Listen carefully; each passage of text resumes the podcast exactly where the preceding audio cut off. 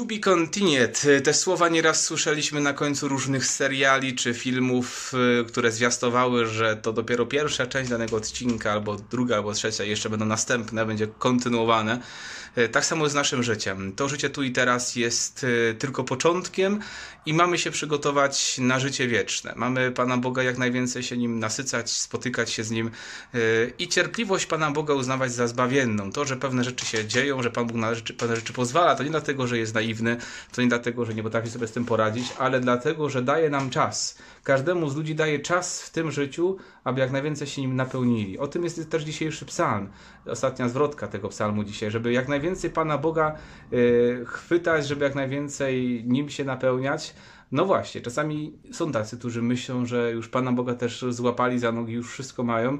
Nasze życie nigdy nie jest już w pełni nasyceniem Bogiem. My tu jesteśmy cały czas w drodze i cały czas możemy tego Pana Boga jeszcze więcej odnajdywać, więc to też jest wezwanie do tego, żeby się nie zatrzymać.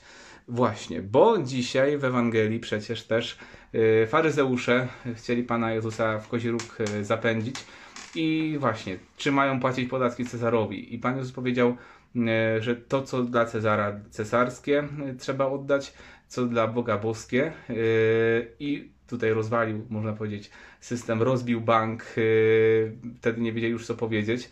Ale właśnie, tu nie tylko chodzi o to w tych słowach, żeby się zatrzymać na nich, tutaj w sensie, że tu na tym ziemi, na tej ziemi dla Pana Boga, to dla Pana Boga, a dla, dla państwa to dla państwa. To byłoby tylko takie spłycenie tej Ewangelii. To owszem pokazuje pewną zasadę życia społecznego i katolickiej nauki społecznej, ale jeszcze bardziej przypomina nam o tym, że my mamy przecież perspektywę wieczności że to dla Pana Boga to nie jest tylko na ten czas, na to życie, ale my się przygotowujemy do czegoś więcej. Więc owszem, na ten czas tutaj na ziemi mamy pełną zasadę. Co dla państwa, nasze obowiązki takie świeckie, świeckie trzeba wypełnić, chyba że są sprzeczne z prawem Bożym. E, A jeżeli jest co dla Pana Boga, e, to dla Pana Boga, ale jeszcze bardziej chodzi o to, żeby tutaj e, obudzić sobie to pragnienie i wzrastać w tym, żeby właśnie e, pamiętać, że to be continued, że to będzie kontynuowane jeszcze w przyszłym życiu i nasycajmy się, korzystajmy z każdej okazji, chodźmy nam przeświętą, módlmy się, żeby jak najwięcej Pana Boga było w naszym życiu. Kochani, przyjmijcie na ten dzień Boże błogosławieństwo, niech ono Was umacnia, prowadzi i uświęca właśnie w tej drodze za Bogiem. Niech Cię błogosławi Bóg Wszechmogący, Ojciec i Syn i Duch Święty. Amen. Z Bogiem i Pa.